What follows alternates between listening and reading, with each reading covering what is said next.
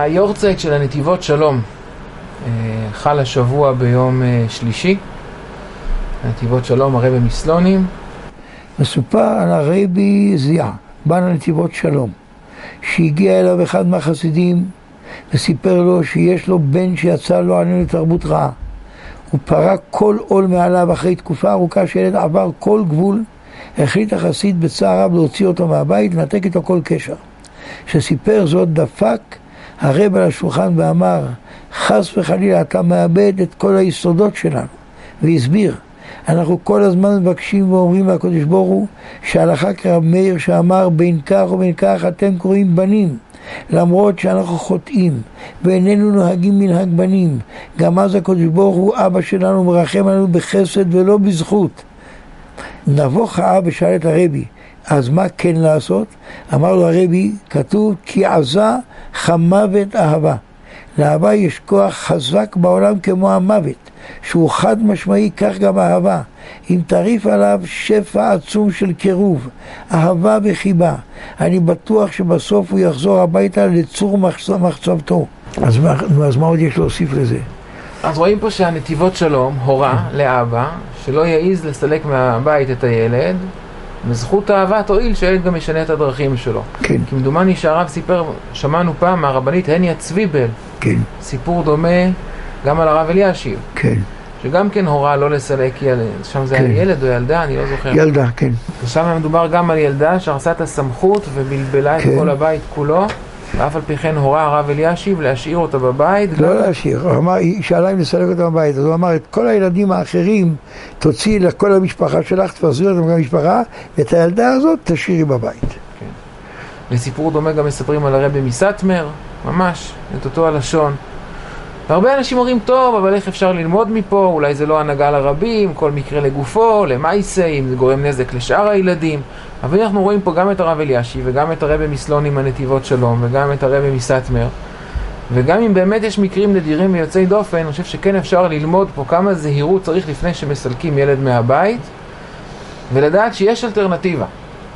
זאת אומרת, אם לא הייתה אלטרנטיבה והוא היה נשאר בבית והורס את הכל, אז אה, באמת אולי אין מה לעשות. אבל יש, כשהולכים עם הדרך של אבותות של אהבה, הולכים עם הדרך שלא רבים איתו, אלא מוצאים את הדרך שמראים לו שמקבלים אותו, אז יוכל להתחיל מהלך חדש של תיקון. כן, אני מרגיש שהיה צריך בסיס מציאותי לכל הדרשה הזאת. כי עכשיו שמעתי את הדיבור הזה, ושמעתי, קראתי את הרבה בסלובים זצ"ל, אז כמה פעמים אני חושב לעצמי, האבא יגיד, אהבה, אהבה, אהבה, איך זה עובד? מה פתאום? כמה הבנים, הבנים כן אוהב האדם לאדם, בגלל שאני אוהב אותו, הוא יאהב אותי? אז הוא יאהב אותי, מה פתאום שיאהב את הקדוש ברוך הוא? מה, כאן הבסיס המציאותי להמ, להמלצה הזאת של כל גדולי ישראל, שזאת היא הדרך היחידה. הבסיס המציאותי הוא שבלב כל הבנים והבנות האלה יש נקודה פנימית שנקראת ושכנתי בתוכם. את זה חייבים לזכור. צריך לעשות, אה, הרב דסר קורא לזה ציור שכלי. אני רואה את הבן שלי, אני עכשיו מסתכל עליו, אני מצייר את הציור השכלי הזה שהוא עובדה, הוא מציאות, הוא לא דמיון. שבתוך הנשמה של הבן הזה, הבת הזאת, שם שורה השכינה הקדושה. אז למה הוא מתנהג כמו שהוא מתנהג? הקליפות החיצוניות סוגרות עליו. הנקודה הפנימית הזאת שהשכינה נמצאת בתוך הבנים האלה. מוישה רבינו לא נקבר בבית ישראל. ונקבר בבית בבור, כי הוא נתן מכה בסלע, והוא אומר הזוהר כתוב מילים אלה, בתוך הסלע שוכנת בת מלך. לזכור את הבסיס המציאותי, זה קיים. זה לא איזה מין פטנט כזה, שאנחנו נאהב אותו והכל יהיה זה. קיימת שם בתוך הנשמות של כל הילדים האלה שכינתו הקדושה יתברך שמו. בתוכם, כלומר בכל אחד ואחד, אומר הנפש הרעים, בכל אחד יש נקודה פנימית של שכינת השם, אלוקות.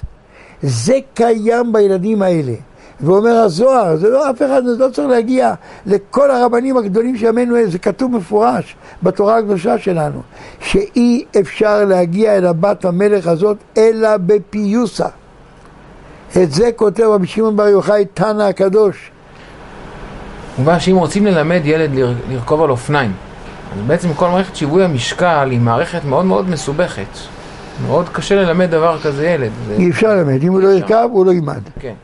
אבל כשהוא מנסים ללמד אותו ושמים אותו על האופניים, הוא מצליח ללמוד. למה? כי בעצם יש לו את המערכת הזאת, היא מערכת שלמה של שיווי משקל, היא מוטבעת בו כבר מראש. ולכן כשהוא מנסה ללמוד, הוא לומד להפעיל משהו שכבר קיים בו. גם כאן מערכת האמונה ומערכת הקדושה בעצם צרובה בכל אחד מישראל, אם נרצה ואם לא נרצה, היא צרובה. עכשיו, כל עוד אנחנו ההורים בעצם מתנגדים, אז זה מסלול של התנג... התרסקות, של התנגשות מובנה, ואז זה נגמר מאוד רע.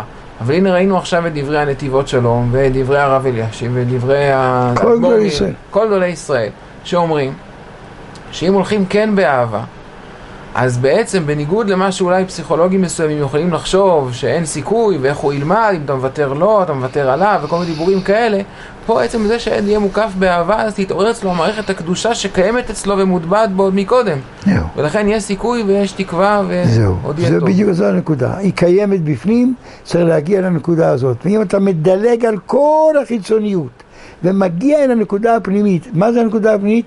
אהבה. גימטיה אחד. אני ואתה אחד, והיו לבשר אחד. איך אני נהיה איתך אחד? אני מחובר אליך בשורש הנשמה שלך, אל שורש הנשמה שלי. עזוב את כל החיצוניות. I love you. זהו זה, רבו ישראל.